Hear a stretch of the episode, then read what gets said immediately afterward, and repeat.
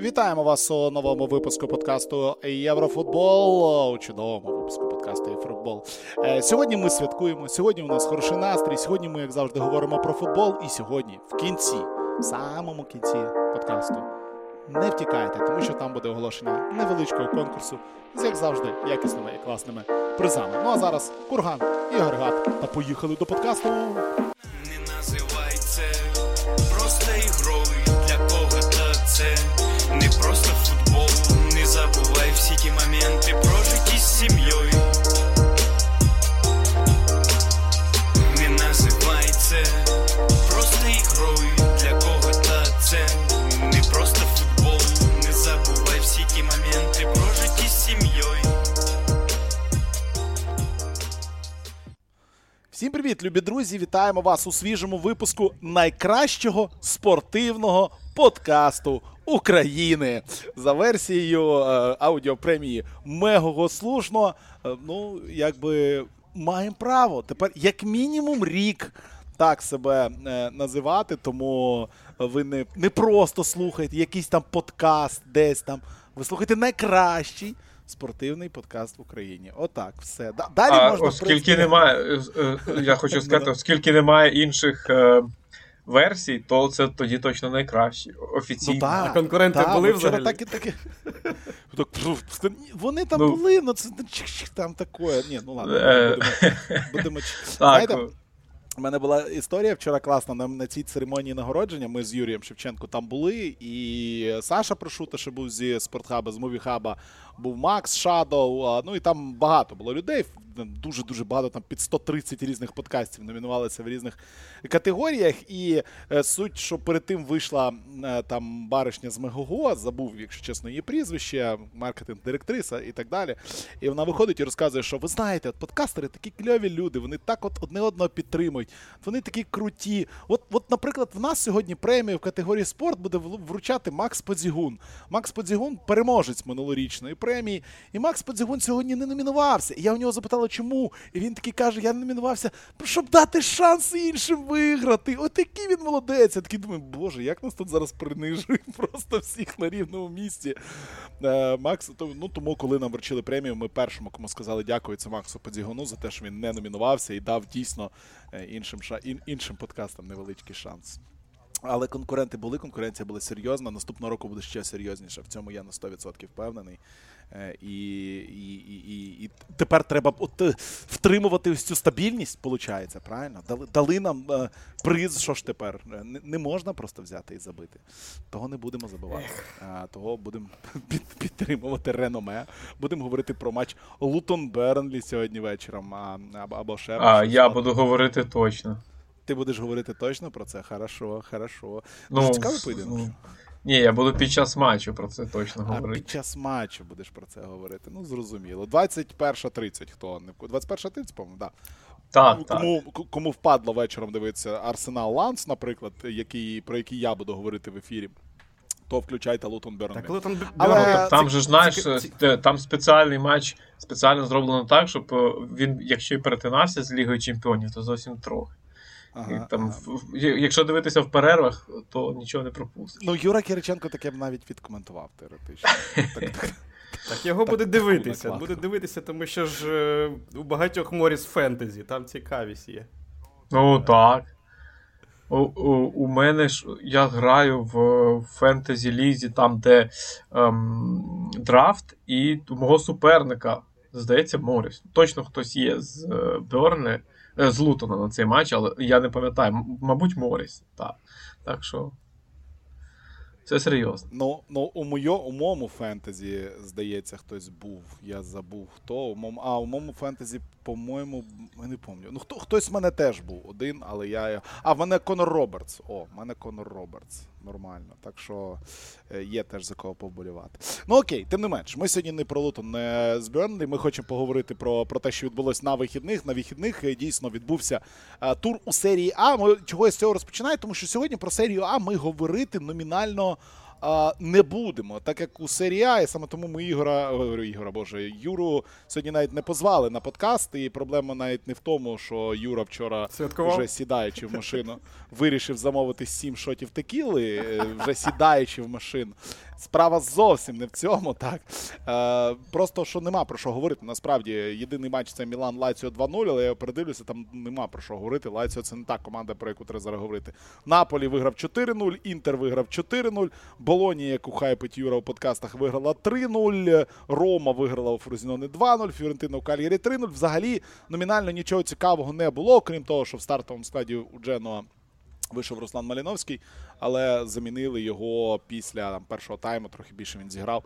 Ось це, напевно, найцікавіше, що в цьому турі було, подивитися, як Дженуа після перемоги над, над Ромою буде грати проти наступного суперника. Дженуа не виграла, припустили там наприкінці, два-два зіграли з Удінезе. Тому сьогодні про е, італійський футбол буде небагато, у, в четвер поговоримо про італійський футбол, всі ці клуби будуть грати там у Лізі Чемпіонів, от там і поговоримо, тому що італійський футбол заслуговує виключно платного контенту. Ну так це, це два півфіналісти Ліги Чемпіонів. Звичайно, що це платний контент. Ну куди? Так, так, так. Просто він, ми вирішили його зробити платним після ось цього діалогу в чаті патронів, який Юра завів з патронами про Мецалу і інші позиції Ой. в е, італійському футболі. Ми поняли, що ні, ми занадто сіра маса і приземлене дно, щоб говорити про настільки високі речі у безкоштовному подкасті.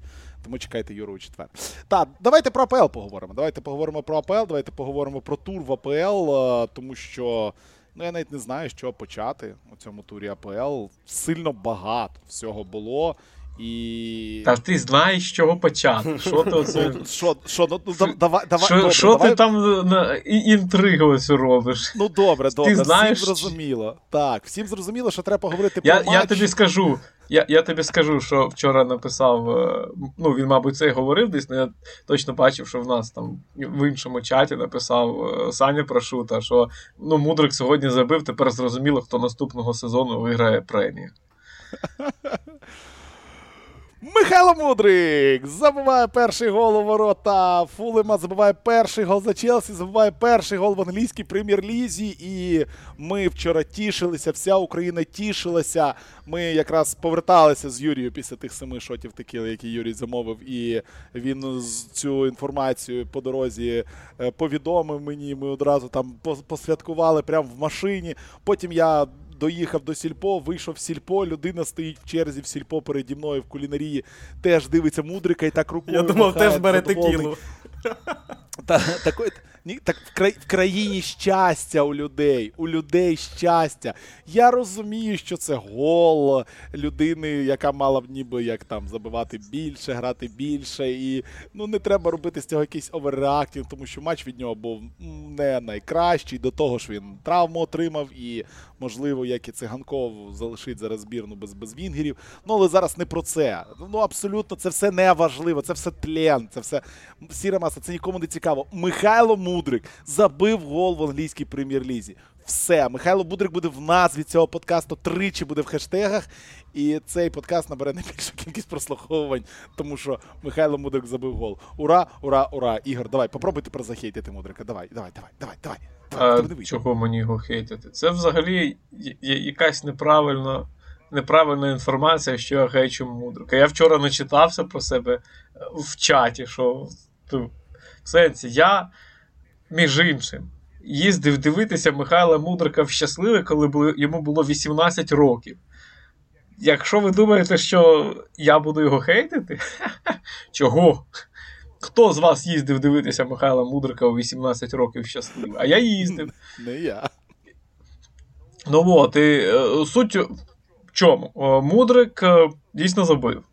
І це дуже важливий момент. Взагалі, ось я хотів розпочати з іншого, що голи, голи – це речі, які забирають все негативне, що є. Тобто, коли ти забив гол, то це відразу круто, все, що було до цього, все, що було поруч з цим, воно все не має значення. Наприклад, в неділю, в неділю був цей матч «Динамо», коли забивав Брашко, я в, в онлайні футбол не дивився, в мене не було такої можливості, але я читав, і я не бачив, просто всі кричали «Брашко, Брашко, Брашко», а потім я дивлюся матч, я дивлюся спочатку огляд, і виявляється, що Брашко забив два м'ячі після стандартів.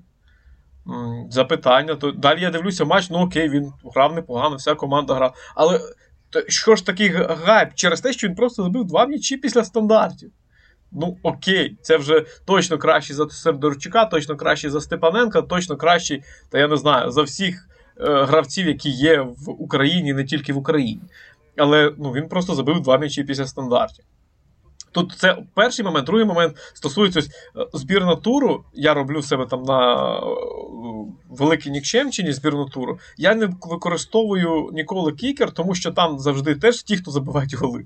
От захисник може нічого не робити, забити гол зі штрафного, наприклад, і він в збірній туру. Або ще там якісь речі відбуваються. Ну, тобто не звертається увагу на інше, забив гол, все, в збірній туру. Стосовно Мудрика, так він забив, але ти правильно сказав, це був його далеко не найкращий матч. Ось той поєдинок, коли він міг зробити декілька асистів, був кращим. Е, ще інші поєдинки були кращими, але е, тут ну, він... Е, навіть ось попередній матч, коли він зробив результативну передачу майже, але Джексон не забив їх віч-навіч, то було краще. Зараз він зробив дуже важливу річ. Це, по-перше, що він забив власний гол, що йому допоможе далі, тому що голи допомагаються не лише гайп, а для футболістів, особливо атакувальних. Ну і ми бачили цю реакцію самого Мудрика. Він як видихнув, що от нарешті це сталося. Йому було важливо забити, навіть незважаючи на те, як там гралося. І другий важливий момент – це те, що він забив гол, зробивши те, чого він зазвичай не робить. Тобто це було зміщення в центр без м'яча, це було відкривання поміж захисниками. Це була не просто ось він взяв м'яч у ноги і щось там придумав, як це завжди робить Мудрик чи хоче робити. Це була участь в комбінації, це було відкривання нетипове для самого Мудрика і, власне, гол. Ну, тобто, я не знаю, там, гейтити чи не гейтити, ну, це був, це дуже важливий момент для становлення його в подальшому. А те, що йому потрібно вчитися грати в футбол, ну, так це зрозуміло. Я це не буду ніколи, від цих слів ніколи не буду відмовлятися, допоки він не навчиться грати в футбол. І ось цей момент, не гол, а те, як він його забив, є якраз показником того, що він дечому навчився. Він не просто тримає м'яч у ноги і біжить з ним кудись. Тобто, ну, це великий плюс. Тут я пару моментів би додав. Ну, по-перше, ось про те відкривання, що нетипове нібито було для Мудрика, е- коли він забивав, власне, і те, як він забив, те, що тут просто Колвіл йому створив такі умови, що ну, більше ніж два дотики там робити е- було ну, заборонено просто. Це по-перше. По-друге, це відкривання всередину. Там, ну, якщо дивитися повтор голу з самого початку, там ось ці пропозиції Мудрика всередину, вони для мене були ну, дикі просто. Я, я в шоці був, тому що це двічі повторилося у першому таймі, коли він робив ці пропозиції і фактично дублював спочатку Брою, коли ще м'яч, до того, як м'яч був переведений на лівий фланг на Колвіла. Він фактично до нього прибіг, і вони ось вдвох опинилися в одній позиції. Потім переведення на ліворуч, і Мудрик вже ближче до, до Колвіла підтягнувся, і, власне, цим опинився за спиною, завдяки цьому опинився за спиною у Діопа.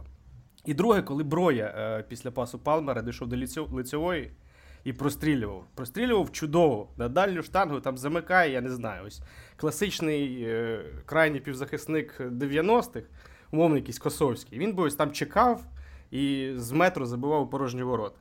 Ось в цьому, в цьому випадку Мудрик також здублював Енцо. Ось просто вони разом в одній точці опиняються.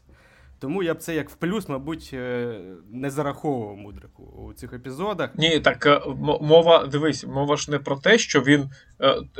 Це один з тих моментів, коли щось в нього вийшло таке, чого... Ну, правильно, в нього там п'ять разів не вийшло, але ж один раз вийшло. Ну і, і я теж додам, що... Ось ця зв'язка Колвіл-Мудрик, і коли ми будемо там говорити, можливо, через деякий час, що Мудрик прогресує, що Мудрик там розкривається і все таке, то заслуга Леві Колвіла в цьому буде неймовірно велика. Тому що наразі, тому що наразі Мудрик просто гравець, яким керує джойстиком Леві Колвіл на полі. Це можна побачити в кожному матчі. Він просто йому показує туди бігти, там відкриватися. Там це тому, що, по-перше, Колвіл розумний сам по собі футболіст. І, по-друге, ну, в нього тактичний досвід, тактичні вміння набагато краще, ніж у Мудрика. І тому потрібно йому дослухатися обов'язково до порад Колвіла. Ще б додав... Цікаві два моменти. По-перше, взагалі, як психологічно накачували Мудрика до цього поєдинку, сам Почеттіно, скільки було, мінімум два чи три інтерв'ю, де він підбадьорював, компліментарні інтерв'ю, де він казав, що Мудрик особливі якості у нього, що ми працюємо над тим, як, ну, як покращити його гру. І, по-друге, як взагалі команда реагувала на його дії в цьому поєдинку, тому що там і Енсо підбадьорював після невдалих дій, і як партнери раділи. Це ж також йде сто відсотків від тренерського штабу, який ну, дав йому, дав футболістам настанови підтримувати гравця, тому що десь, мабуть, вони бачать, що він психологічно е, підсідає. І ось це заохочення, воно було важливе на мене. А, а щодо гри, так, це була дуже посередня гра від нього. Три точні передачі за тайм. Е, Жодного кросу. Ну, да, там... ко- коли він зробив отой мув Тео Волкота, то я собі вже в голові вигадував там порівняння. Коли просто він прокидає собі вперед, а поле закінчує. Так, да, да, да, це було і, і до речі, да, неодноразово. Ну, і сім втрат м'яча за тайм, ну це статистика Алексіса Санчеса у часів Арсеналу. Проте різниця в тому, що тоді Арсенал володів м'ячем не сорок чотири хвилини ігрового часу, сорок чотири відсотки ігрового часу, і у Санчеса м'яч опинявся сто, сто плюс разів за матч. Тут у Мудрика десять, десять разів м'яч опинився, сім втрат, і ну, це так, це так, це так собі. Зрозуміло, що е, створюються для нього умови, і це, ну, прям, ну, це, це видно. Ти писав, до речі, десь в себе в каналі ще, мабуть, тиждень тому, як ізолюють, власне, Мудрика на фланзі. Я сьогодні також дивився графіку Інстата, як це працює, як йдуть передачі взагалі, як у середній позиції, які у гравців. Це все, ну, тут дійсно, дійсно Почеттіно хоче його розкривати, і це величезний, величезний плюс. Не те, щоб зараз у Почеттіно було багато варіантів, але те, що він над цим працює, це прям дуже круто для Мудрика. Ну і будемо чесними, дуже круто для нас, якби, та? При, при, при, при, при абсолютно цьому розумінні. Та, Челсі два матчі поспіль не пропускає, при тому, що я починаю ненавидіти Роберта Санчеса. Як на мене, це просто найгірший голкіпер за грою, за грою ногами, в, в, не те, щоб в Англії, а в Європі. Він просто жахливий у цьому сезоні, але ну, два матчі без пропущених голів. Це вже прекрасно. Е, інша, інша АПЛ, давайте про іншу АПЛ трохи поговоримо, тому що ну, дві команди з Манчестера програють в одному турі. Не знаю, наскільки рідко, наскільки часто таке буває. Ну, взагалі, Манчестер Сіті, якби це команда, яка не так часто програє у футбол. Е, і дуже непересічна подія насправді відбувається. Е, відбулася, точніше, вперше в цьому сезоні команда програє, якщо ми не рахуємо там Community Shield, якщо ми не рахуємо там, ну, непотрібні кубки, е, скажімо так. Е, і і от, от що про це можна сказати? По Манчестер Сіті це просто якийсь випадковий результат, чи, ну, хоча який це може бути випадковий результат? Чи це планомірна хороша робота і абсолютно прекрасний матч у виконанні Вулвергемптона? Ну, це насправді мікс того і іншого. Вулвергемптон і раніше був, а з Гаррі Онілом це взагалі буде використовуватися на сто відсотків. Це контратакувальна команда. Там є футболісти для такої гри, і в першому турі можна пригадати, як вони Манчестер Юнайтед просто знищували на контратаках, а тут ніби суперник серйозніший, і суперник, який відігрався, адже був, тобто пропустити перший м'яч, і це нічого там страшного, Манчестер Сіті вдалося відігратися, але потім ще ж один м'яч Вулф забили, тому тут потрібно все-таки говорити про те, що суперник був готовим. Ну і Манчестер Сіті, вони розпочали сезон з багатьох перемог, але це ж не були всі такі перемоги з вау-ефекту. Це не був Манчестер Сіті весни, коли ось кожен матч, на який команда виходить, ти точно знаєш, що вона виграє. Ну точно знаєш. І шансів немає ні у кого.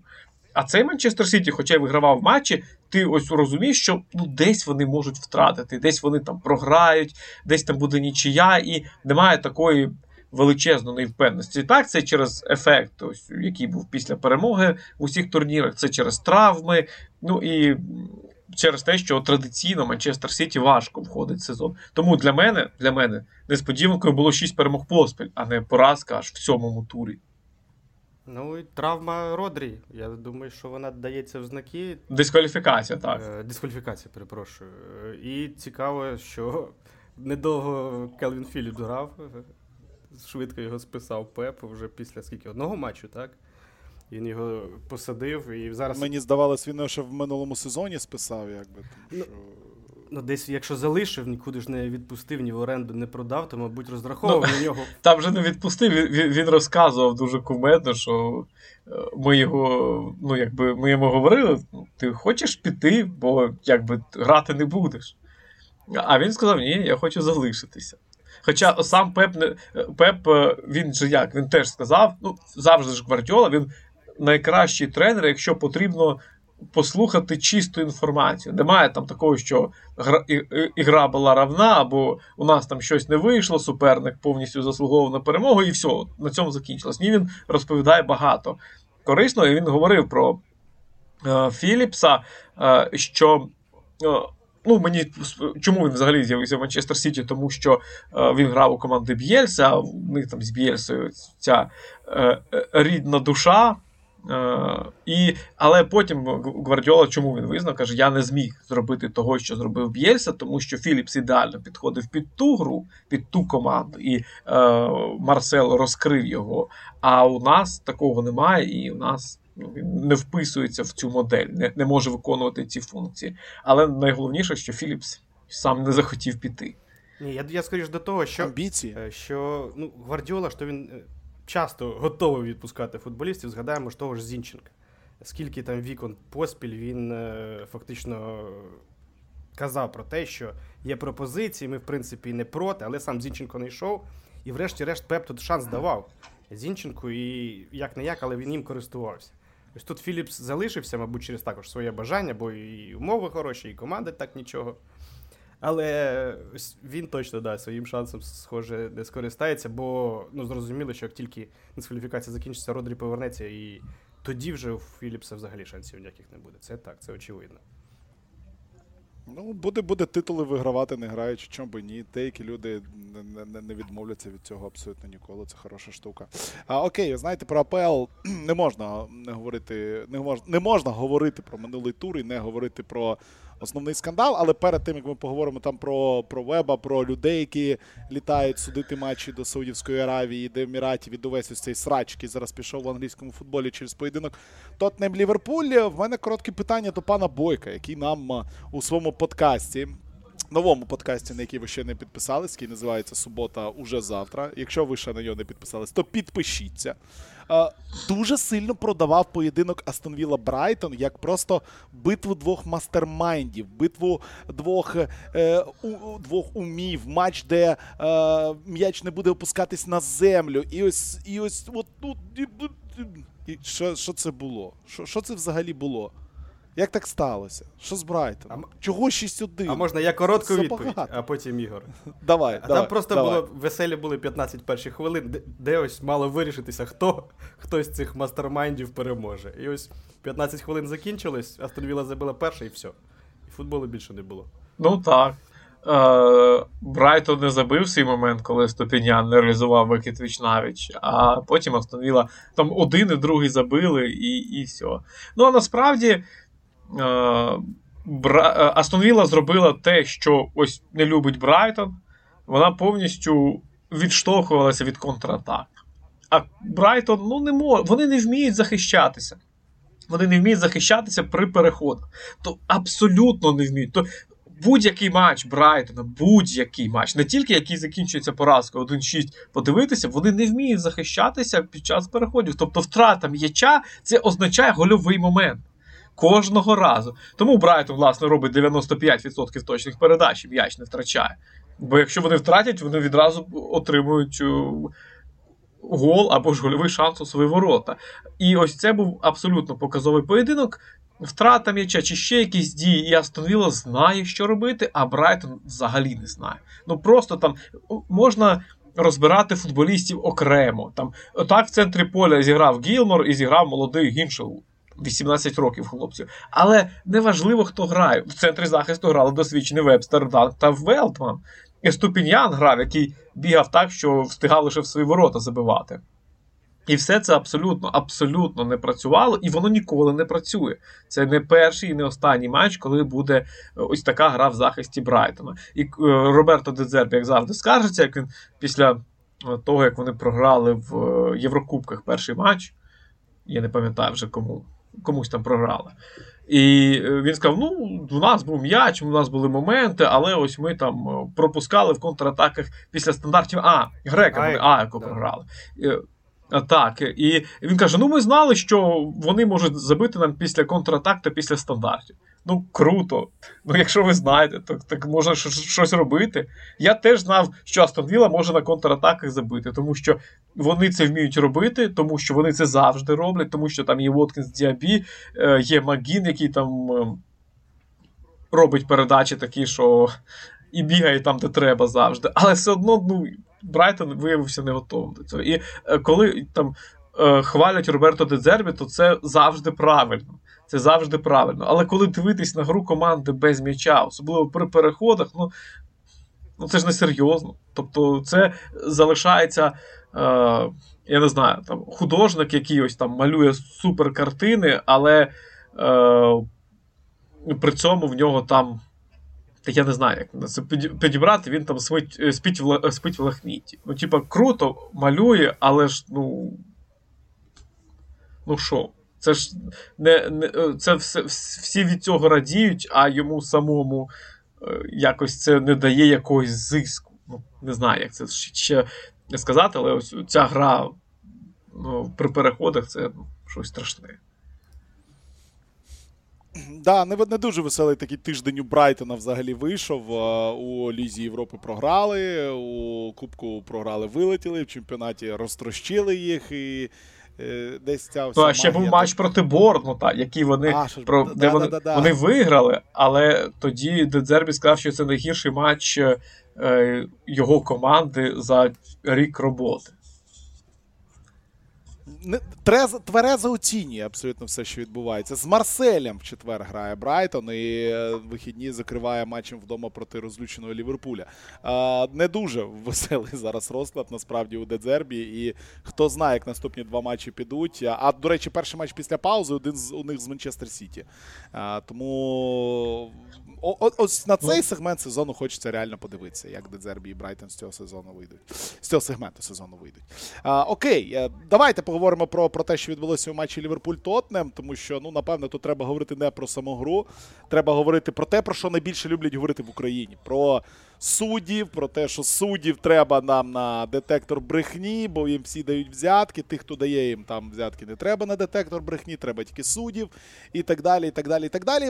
У АПЛ все більше і більше шкандалів з арбітрами, ну і в підсумку це все призвело до того результату, який ми отримали у суботу. Нагадаю, що два відеоасистенти, які працювали на матчі Тотнема та Ліверпуля, працювали двома днями раніше у чемпіонаті Арабських Еміратів і повернулися от перед матчем.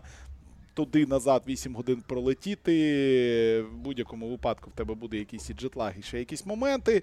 Ну і в підсумку в моменті, коли Луїс Діас забивав гол, не зрозуміли одне одного відеоасистент і головний рефері, відеоасистент почув, що йому, що йому, що він розглядає ситуацію з офсайдом, а не з онсайдом. Сказав, що так, я підтверджую рішення, а Саймон Гупер, головний рефері на полі, ждав не цього. У підсумку просто невиспана людина сіла за, за кермо, скажімо так, і автобус цей просто в'їбала в стовп посеред дороги. Е, матч закінчився два один, дуже багато скандалів, дуже багато розмов. І от питання, а взагалі це от ниття ради, заради ниття, як у нас, чи дійсно в, в АПЛ з суддівством є проблеми, і проблеми досить серйозні? Ниття це ти дуже ніжно сказав, бо я там від одного вболівальника... Це, це виття, я б сказав. Да, там було... це, це не ниття, це виття. Горіло, справді. Палало страшенно просто. Судді, ну, занесли, так. Там куплено. Я, я, як... І, як запитував пан Іванов, він там вже заспокоївся, чи ні? Ще. Може заходити. Uh, так цей. Ну, на, насправді, uh, проблема суддівства, вона є всюди, вона є завжди. І немає жодного чемпіонату, жодного чемпіонату, де не де задоволені роботою. Немає, ну просто жодного. Я, тут не важливо сильний чемпіонат чи слабкий, просто ну так є. Це всюди, де ти, якщо ти граєш на чемпіонаті нічого в Києві, то ти все одно будеш незадоволений арбітром. Якщо ти сам з м'ячем нічого не можеш зробити, ти все одно. І якщо ти Ліверпуль, тобто ось ми від цього до цього доходимо, це завжди є проблеми. І причому ось Україна, це взагалі. Я, в мене є досвід слідкувати за чемпіонатом Кіпра, і те, що там відбувається, те, як там реагують, то Україна просто... І те, що ось зараз це ниття-виття Ліверпуля, це просто такі квіточки. Ось там все серйозно про арбітрів. Стосовно проблеми, так, вона є, але чому в Англії це може бути... не проблемою, а вирішенням, тому що всюди е, кричать, потрібно щось робити. От щось потрібно робити. Як ми?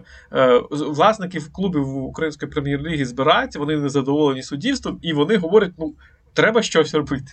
Ось, вирішення проблеми саме так і виглядає.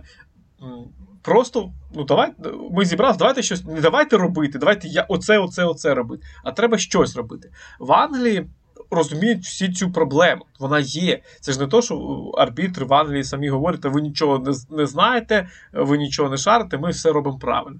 Вона є, і над вирішенням цієї проблеми будуть працювати. Те, що робить Ліверпуль, він насправді ж не вимагає, там, не кричить, що вони в чемпіонат Ірландії будуть переходити, правильно? Якщо ви нас будете так судити, то ми перейдемо в чемпіонат Ірландії, як люблять в Україні говорити. Або там ще щось таке. Вони піднімають рівень напруги, рівень важливості цієї проблеми для того, щоб дійсно якісь рішення приймалися. Не обов'язково всіх розпустити, не обов'язково всіх на детектор брехні чи всіх посадити. Просто покращити підготовку арбітрів, зробити так, щоб це виглядало якось більш логічно. Тому що так є помилки. Є помилки значно гірші, ніж ось ця була в матчі Ліверпуля. Ну, сто відсотків було набагато більше гірших помилок, ніж цей офсайд Діаса. Але привід, через який цей офсайд не було зафіксовано, точніше, це не було скасовано, ось через що потрібно проводити роботу. Тому що ну, це абсолютно цей непорозуміння між головним суддєю та суддею Наваро, непорозуміння, як взагалі таке могло статися. Чому таке стається? Ось це важливо. А те, що ну, помилка, ну, буває. Помилки бувають, а ось цей момент потрібно, з цим моментом потрібно вирішувати. Можливо, там, щоб помічниками арбітрів були якісь інші люди, щоб ще більше помічників тих було. Не один асистент, а декілька асистентів. Там, в Бельгії чи там, Франції там, по десять, по десять людей сидить в тій кабінці. Асистент асистента, асистент асистента, там, асистент відеорежисера, асистент, який приносить каву і все таке інше. Можливо, це потрібно збільшити. Тобто вона є, але ця проблема, але тут я впевнений, що вона буде вирішуватися саме в англійській прем'єр-лізі, на відміну від багатьох інших чемпіонатів, де судді просто махають і кажуть, та ні, ви нічого не знаєте. В Іспанії спробуй довести, що суддя поганий. Там все життя проходить. Вся історія іспанського футболу розповіді про те, що судді погані, і це ніколи не змінюється, ніколи не покращиться ситуація. Судді говорять, ми краще знаємо. Все. А опитування? Ну, червоні так, картки. Дійсно. Погоджуєтесь? Про червоні картки. Тут перший момент з Джонсом. Я... не погоджуюсь з жодною такою червоною карткою, їх набирається дуже багато. Тому що е- це ігровий епізод. Але після того, як з'явився ВАР, після того, як почали переглядати всі такі дії, там е- червона Ракицькому, наприклад, е- червона... Кому ще було нещодавно? Ти маєш на увазі в Україні? Чи, чи, чи, Ні-ні-ні, чи, чи, в Англії була червона. Так, да, я пам'ятаю, Ми... що черп... буквально в минулому турі перед Ракицьким там теж була дуже схожа червона картка. Так, Ми так, так. Сіті з Форест тоб... грали. Чи... Тобто йде, йде такий момент, і, по-перше, стоп-кадри, вони повністю змінюють ігровий епізод. Ось з приводу червоної Джонсу. Показали стоп-кадр, де він б'є в ногу. Ну, звичайно, це червона. Так само, як... А, Гюсто, Гюсто, Челсі. Бо. Челсі в матчі проти Астон Віли, де теж він в'їхав в ногу. І коли в ігрових моментах без відео. Без відео. Джонс – це не червона картка, ніхто би не помітив. Ну, можливо, там трохи там щось. Ракицький – це не червона картка, ніхто би не помітив. І багато таких епізодів, коли ігровий момент і десь нога там злітає, і вона б'є грубо. Але коли ти навіть граєш, я не знаю, там, просто з друзями бігаєш, ти можеш отримати так само по нозі. Це не буде червона картка, ну, тому що так може вийти. Але оскільки з'явився ВАР, всі ж хотіли ВАР, правильно? Всі хотіли ВАР, всі думали, що це вирішить всі проблеми, які тільки можуть бути. І ось ВАР додає проблем в цьому аспекті, тому що він змушує абсолютно інакше трактувати епізоди. І люди, які... Клоп правильно сказав після цього матчу, що я не вважаю це червоною карткою, тому що я грав в футбол, а ви більшість тут не грали в футбол. І ось люди, які не грали в футбол, вони перемагають людей, які грали в футбол. Тому що для того, хто грав в футбол, це не червона картка. Це просто так випадково вийшло. А для людей, які не грали в футбол, це неймовірна грубість і... Це зараз за правило, тому що ну, ми, ж не, ми можемо говорити, що я погоджуюсь чи не погоджуюсь з червоною карткою, але правила такі, що це червона картка, все.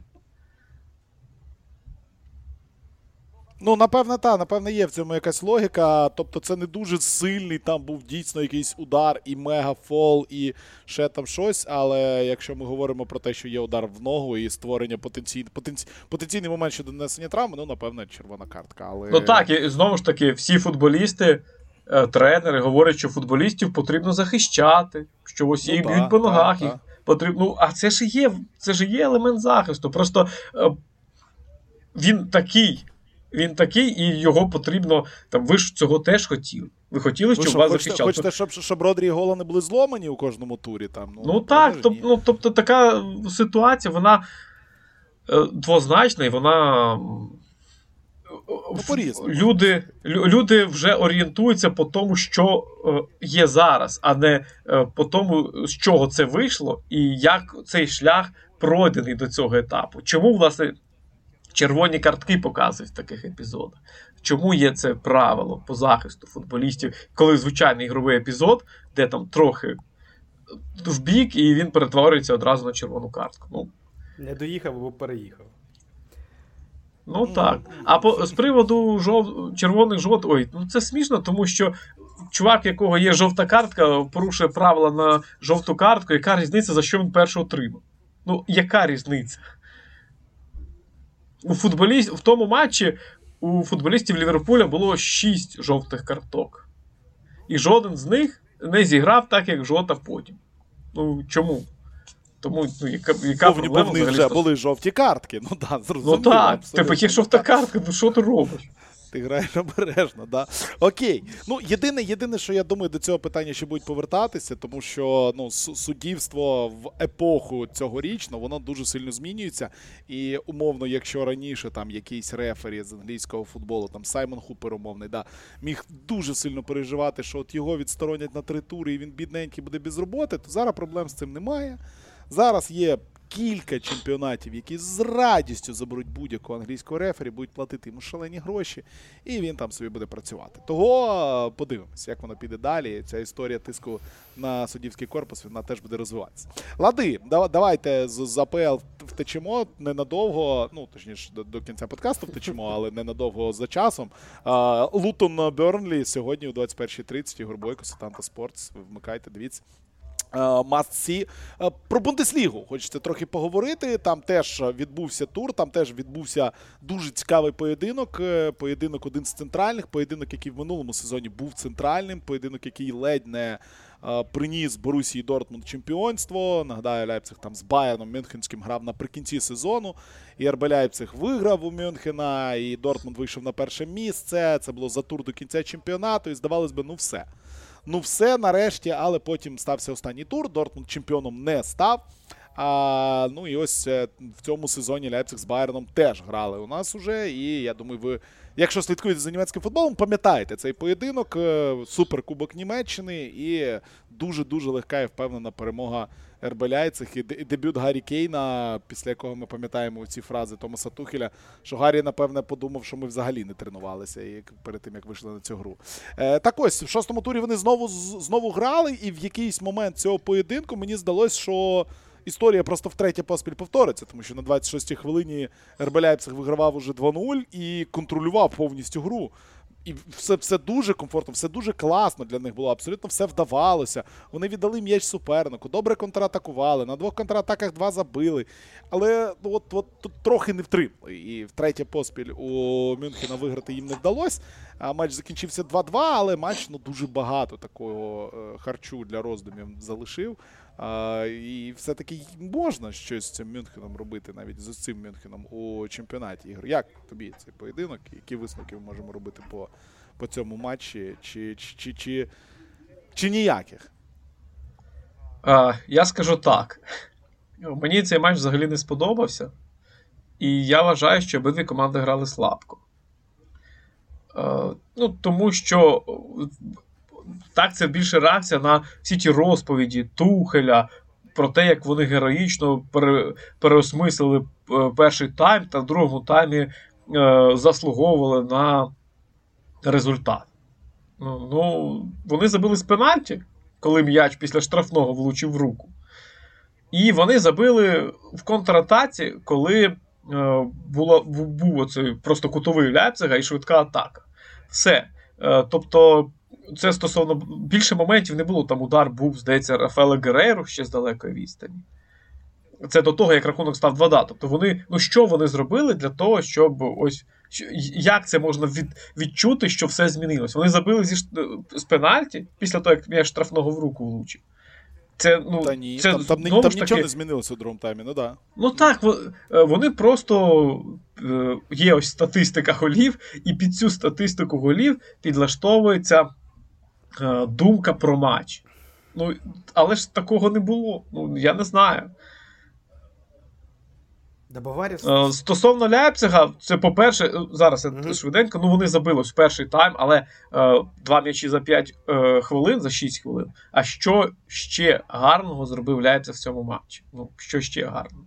Нічого, у другому таймі взагалі фактично не було команди. І в першому таймі вони могли там пропустити на початку. Так вони могли. Використали ці можливості, які їм суперник надав. Але, знову ж таки, мені цей матч ну, абсолютно-абсолютно не сподобався. Обидві команди не сподобалися. Матч ніякий, тут абсолютно погоджуюсь. Дивитися навіть було важко. І важко було дивитися на обидві команди. Зрозуміло, що зараз цікавість більше викликає Баварія через... Мабуть, через те, що ну, в жовтні варто чекати від Баварії е, Тухеля якогось уже ну, зрозумілого малюнку, зрозумілої організації. Тухель працює не з літа, тобто в нього там час ще був підготувати команду е, ще в минулому сезоні розпочати і влітку, власне, там якось завершити якусь вибудову цієї організації. Ось в, в жовтні Баварія грає повільно, Баварія не знає, е, ну я Тухель не знає, мабуть, що він хоче бачити від цієї команди. І, ну, і команда взагалі по там, дивитися на, на трансферне вікно, на все дивитися, команда входить в цей сезон, ну, війшла в цей сезон не повністю готовою. Тобто там розпочинати сезон, грати сезон з Лаймером у якості правого захисника, ну це абсурд. Ну, про це вже зрозуміло, що багато говорили через трансфер Павара, через незрозумілу ситуацію з Мазрауї, але ну, я Лаймера не особливо котував, незважаючи на те, що в нього шикарна преса. Я знаю, що, наприклад, дитя Ігор колись писав, що він йому дуже подобається. Для мене, ну, це ось гравець з другої, другого ешелону. Він там може вирішувати речі на футбольному полі, бути важливим. Для Баварії, ну, як не сказати, що він десь на якійсь позиції може бути сильніший, ніж хтось з тих футболістів, які в Баварії був до цього. Ну і, і зараз немає, немає з Арсеналу забув Гнабрі, немає Гнабрі. Гнабрі. Коман не в тих фізичних кондиціях. І зрозуміло, що потрібно було міняти ще в перерві, тому що ну, він не готовий. Мусіала тільки після травми, при цьому він все одно робить різницю. Ось Мусіала – це той футболіст, який має витягнути Баварію, тому що Сане, який зараз, мабуть, найкращий гравець Баварії. Ну так, я, якби не Сане, то я не знаю, щоб взагалі можна було в цій команді чекати. Ось, якщо Мусіала буде стабільний і Сане збережеться в цю форму, то створювати, забивати вони будуть. Ну, при наявності, зрозуміло, Кейна попереду. Е, а все, що особливо ну, позаду, це, у Помакано, це, ну, я не знаю, як він, як він досі грає. Ну, там трав, травми, нема фактично варіантів. Ну, але це, я...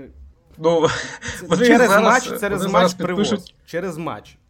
Ні, так, там, там же смішно, вони підписують Жерома Боатенга, і е, це ж, типу, для того, щоб, ну, Деліхта травма, там не зрозуміло що, і Деліхта ще гірший за Упамаканос в ротації Тухеля, але вони підписують Боатенга, і я впевнений, ну, десь не на сто відсотків, а відсотків на вісімдесят, що він буде грати в парі з Кімом.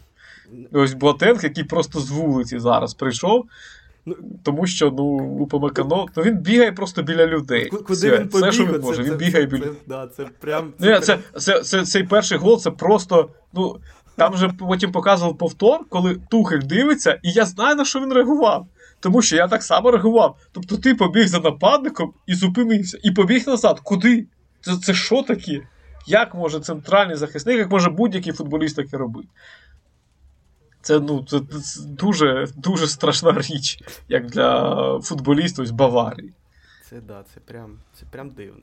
Ну, буває, ну, помилилась трохи людина. Ну, що Ні, така, а, в нього кожен тиждень, що з ним Боніфейс робив? Пуст, якби якби Боніфейс був, ну, людиною, яка влучає по м'ячу правильно, в більшості, принаймні в більшості випадків, то Упамакано після того матчу, ну, він би до заявки не потрапляв, навіть зважаючи на те, що немає захисника. А так Боніфейс його вибачив.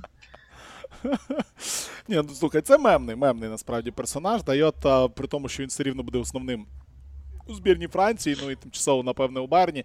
Е, рішення Боатенга не впевнений. Ну, подивимось, подивимось. Ну, Боатен, ну, та Боатен буде грати. Ну, то, то, тому що, серйозно? Ну, як? Та, так, дивись, вони грають, у них немає трьох футболістів в старту, ну, в них немає просто, в них немає правого захисника, в них немає воротаря, і в них немає гравця в центрі поля, тому що там грає Грецька, а Грецька це ось у, в системі Тухеля і в цій команді, це наче його просто змушують туди його ставити, бо немає інших варіантів. Він каже, він каже я не хочу. Він шукає вже... Ну, в нього, в нього Герейро є, ну, в нього вже повернувся Герейро. Ну, вже є Герейро, але, так. ну, так, зрозуміло, Герейро буде грати і все таке, але е- Герейро у важких матчах в центрі поля це буде...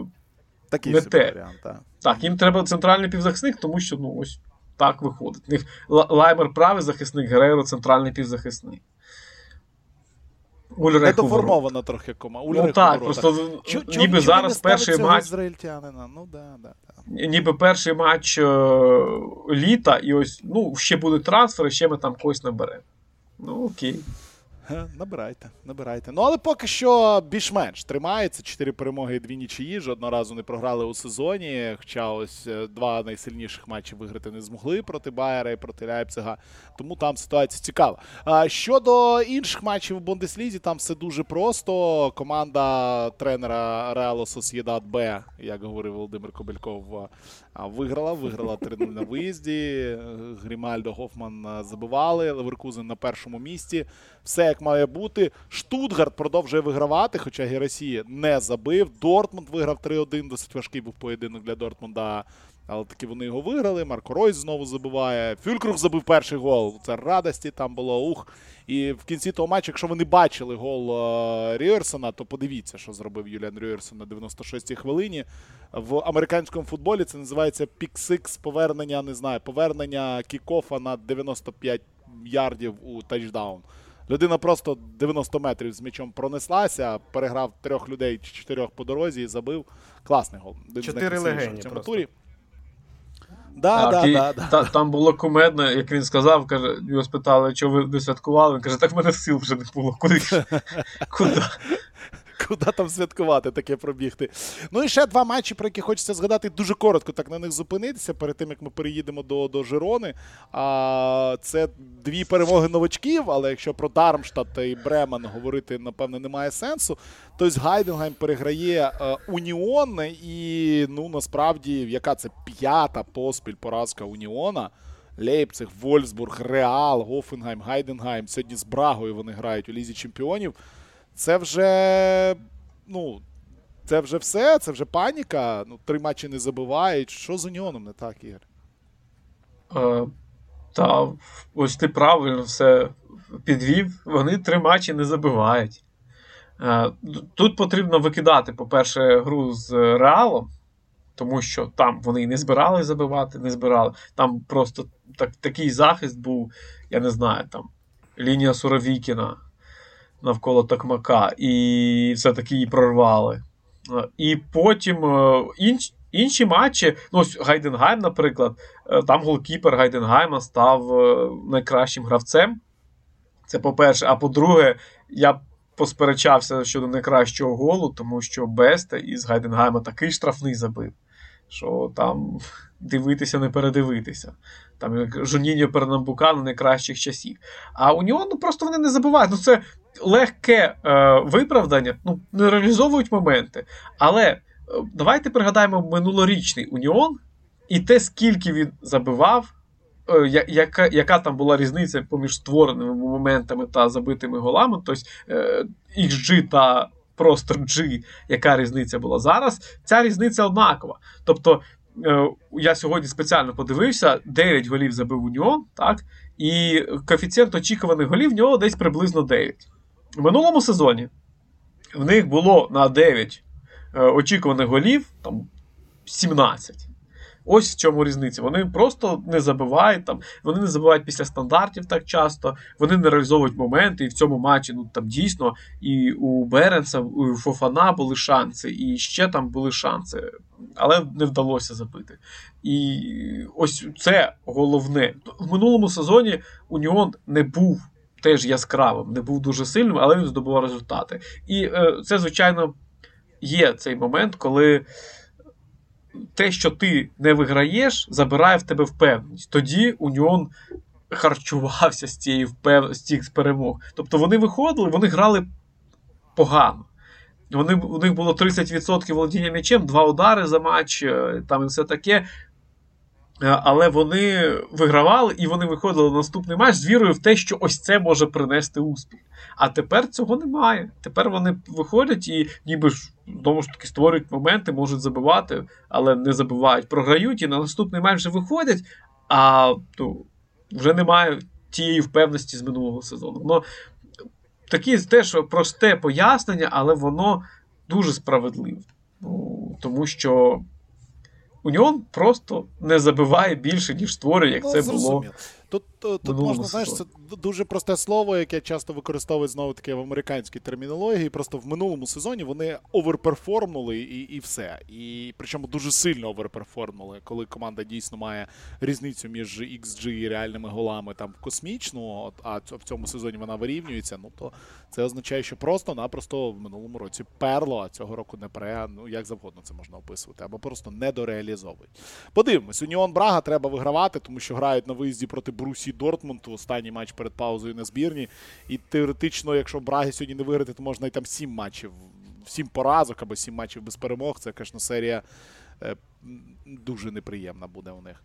А, окей, ще один чемпіонат, про який треба поговорити. Сьогодні ми проїжджаємо повз Францію, бо нагадаємо, в цьому чемпіонаті не говоримо про чемпіонат Франції. А, про Італію поговоримо, про італійські клуби у четвер. Це Ла Ліга. У Ла Лізі на тижні було два одразу тури. Посеред тижня грали повноцінний сьомий тур, і ось на вихідних зіграли восьмий тур. Посеред тижня там особливо суперцікавих поєдинків не було, і ми про це навіть одним оком говорили у нашому четверговому подкасті, який вийшов ексклюзивно для патронів. Там ми говорили про Мальорку з Барселоною, про те, що Севілья багато забила, про перемогу Жирони, але сьогодні про цей тур не будемо згадувати. Згадуємо про тур найсвіжіший, тому що дві новини дуже важливі для українського вболівальника відбулися. Жирона грала проти мадридського Реалу, матч, який досить довго всі чекали, де ось Жерона нарешті мала б зустріти серйозного суперника. Спойлер, зустріла серйозного суперника, нуль три програла, Хуселу, Чуамені і Белінгема забивали, Циганков і Довбук вийшли в старті, Циганков травмувався і вилетів мінімум на місяць. Не зіграє у матчах збірної України, важливих матчах, які обов'язково треба гравати проти Мальти та Північної Македонії. Ну і чи повернеться там до вирішального матчу збірної України проти Італії, поки важко сказати. Це перша новина. І друга новина – це дебютував Яремчук в стартовому складі. Виходив він уже на заміну, вийшов в старті команди Рубена Барахі, грали проти Бетіса, грали на виїзді. Цей поєдинок я дивився, дивився повністю і... Боже, яка ж Валенсія ніяка була у цьому матчі. Так ось про ці два моменти хотілося б поговорити. Е, не знаю, що, що, що почнемо. З е, Яремчука чи там нема про що говорити? Ну, ти все сказав. Да, да, да. Ну, та, ти та, все, от, ти, тут, Валенсія тут... була ніяка і важко було себе в тій грі проявити. Ну, Валенсія, зрештою, вона і так опинилася там, де не має бути. Це дуже високе місце, і те, що вони програли три, три матчі з п'яти, а в цій серії якось ще з часом будуть розбиратися, як це вийшло. Виграла у Атлетико Мадрид три нуль, то ось три поразки в п'яти матчах, навіть більше, чотири в шести матчах виходить. Це якраз те, чого і варто було чекати від Валенсії. Нормальний результат. І нормальна гра, очікувана гра від Валенсії. Давай, давай серйозно.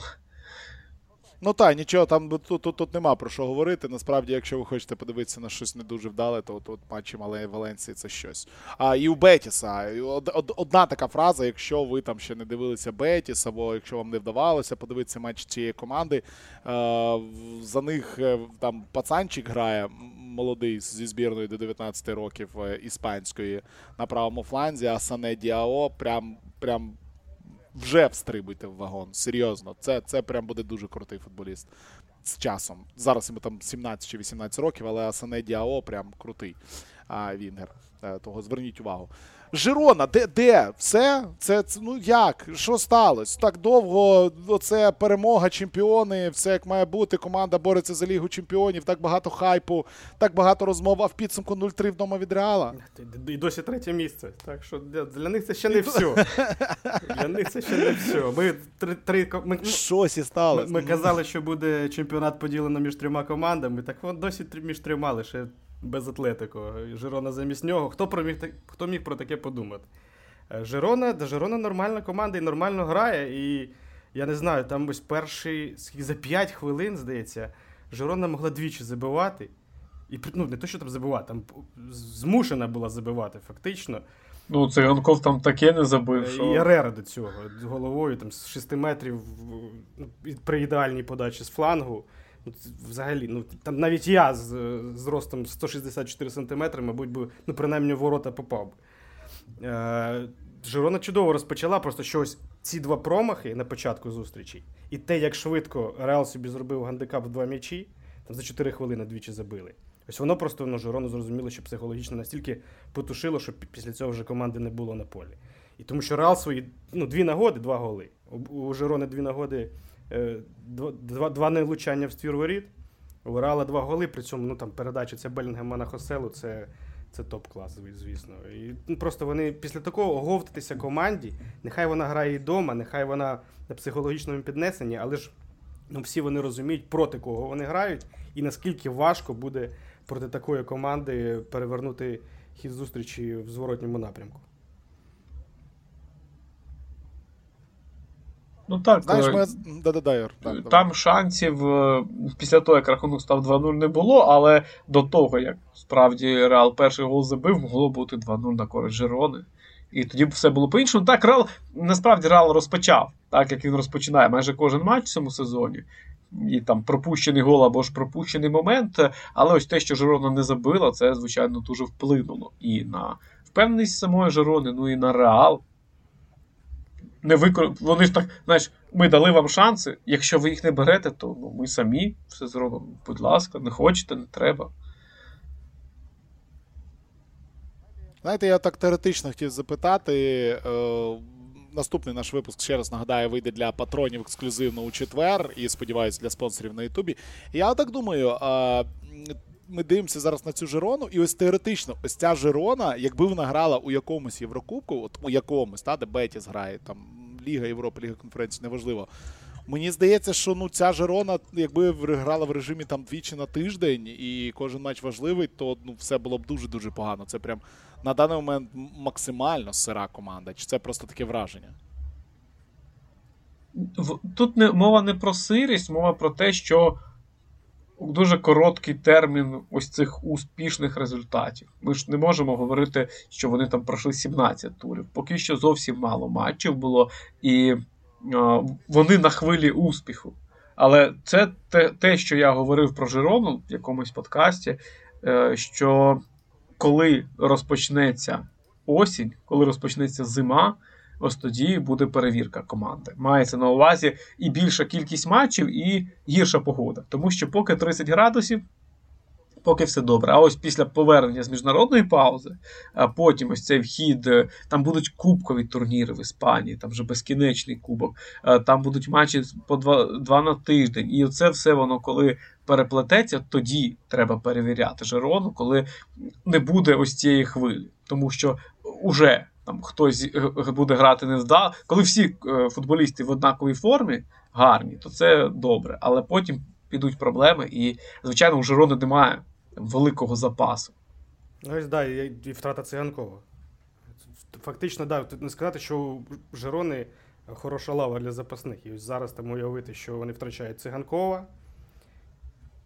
Це мінус уже один серйозний актив. І як вони пройдуть ось два матчі, їм би зрозуміло там піти на цю паузу міжнародну, дочекатися повернення Циганкова, піти на паузу з хорошим результатом, оговтатися після поразки вдома від Реалу, зіграти нормально з Кадісом та Альмерією, матчі, в принципі, ну, де, де може.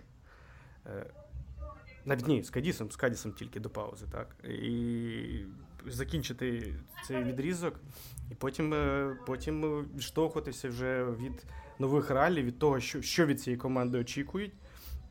І як вони будуть дійсно підходити до холоднішої пори року, тому що в Жироні, поки тепло, там грати приємно. І вони там чувствують себе максимально комфортно, це сто відсотків. Ну, потім всі, підуть всі, виїзди всі в країну Басків, холоду, виїзди, а, виїзди в країну... Лежати, да? Ну так, де, де, якщо не сніг, то він буде ось постійний дощ. От тоді і перевіримо Жирону. От нормальні люди сидять оце і чекають, поки, поки сніг в Іспанії піде. А, буває таке. А, шановні, будемо закінчувати ми сьогоднішнім випуском подкасту «Єврофутбол». Якщо ви ще десь на нас не підписані, підпишіться. Нагадаю, ми найкращий спортивний подкаст України. Як можна не підписатися? Наступний рік ми це будемо вам нагадувати. Так, знаєш, так, так просто так подотичні, так легенько, так, ну, найкращий подкаст України. Вибачте, якби у Юри дома є приз, титул цілий, так що десь, десь якщо буде відеоверсія, прям покажемо. А текіла залишилася? А що ж, на жаль, на жаль, на жаль, на жаль, ні, на жаль, ні, але... Ось, ми не йдемо. Все, все нормально.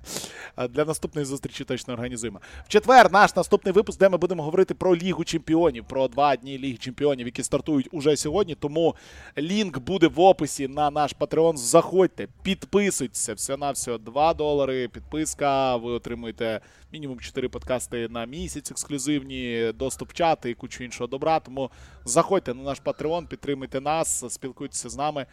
Дуже-дуже дякую вам за увагу, за те, що ви сьогодні були з нами і прослухали цей випуск. Ігор Бойко, Василь Образ, Віталій Величай говорили про європейський футбол. Почуємося вже післязавтра. Але залишати вас просто так не хочеться. Тому чудовий-чудовий конкурс від наших друзів фаншоп крапка ком крапка ю а. Нагадаю, ми минулого року з ними співпрацювали і проводимо цей конкурс з ними разом і цього року. Нагадаю, це інтернет-магазин офіційної ліцензованої продукції європейських топ-клубів. Місце, де ви можете придбати мерч улюбленого клубу чи збірної. від ручок, закінчуючи з футболками, з автографами і так далі. Так ось, за підсумками жовтня, один з наших слухачів отримує футболку найхайповішого клубу у Європі зараз. Леверкузенського Байера з прізвищем Вірца на спині. Вірц, нагадаю, це наступний німецький володар золотого м'яча. І якщо у вас зараз буде футболка, ух, ух. Що для цього треба зробити? У чотирьох подкастах, які будуть виходити у вільному доступі, ми обираємо один матч для прогнозу. Вам в коментах під конкурсним постом у Телеграмі буде окремий конкурсний пост у Телеграмі. Треба зробити прогноз. Це має бути варіант з коефіцієнтом з букмекерської контори, будь-якої української. Нам не важливо, з якої, ми не рекламуємо ніяку букмекерську контору, ми вже говорили, бо вони нам грошей не платять. Будуть платити, будемо рекламувати. Нічого проти цього ми не маємо, ми люди дуже жадібні. Так ось, ви просто пишете: перемога, умовно, Фулема над Шеффілдом, коефіцієнт три. Футболку отримує той, хто дасть вірний прогноз з найвищим коефіцієнтом за підсумками місяця. Для прогнозів ми вибираємо варіанти, пов'язані з результатом, голами, авторами голів. Тобто не можна брати удари, кутові, жовті картки і інші моменти. Хто заб'є, хтось заб'є хет-трик, точний рахунок, щось таке. Одна людина може дати один прогноз на матч. Тому, любі друзі, уже сьогодні, уже в описі до цього подкасту я вам пропоную зробити... Ні, давайте, ви знаєте, ми зробимо окремий пост для ваших прогнозів, і ми будемо приймати прогнози на матч, який буде відбуватися на наступних вихідних, і там багато хайпових поєдинків, але я пропоную вам вибрати поєдинок, який буде гратися у суботу о двадцять перша сорок п'ять, Дженуа Руслана Малиновського проти Мілану. Тому чекаємо на прогнози від вас. Пост буде окремий, і обов'язково ми зробимо, а, все детально опишемо для вас. Все, успіхів!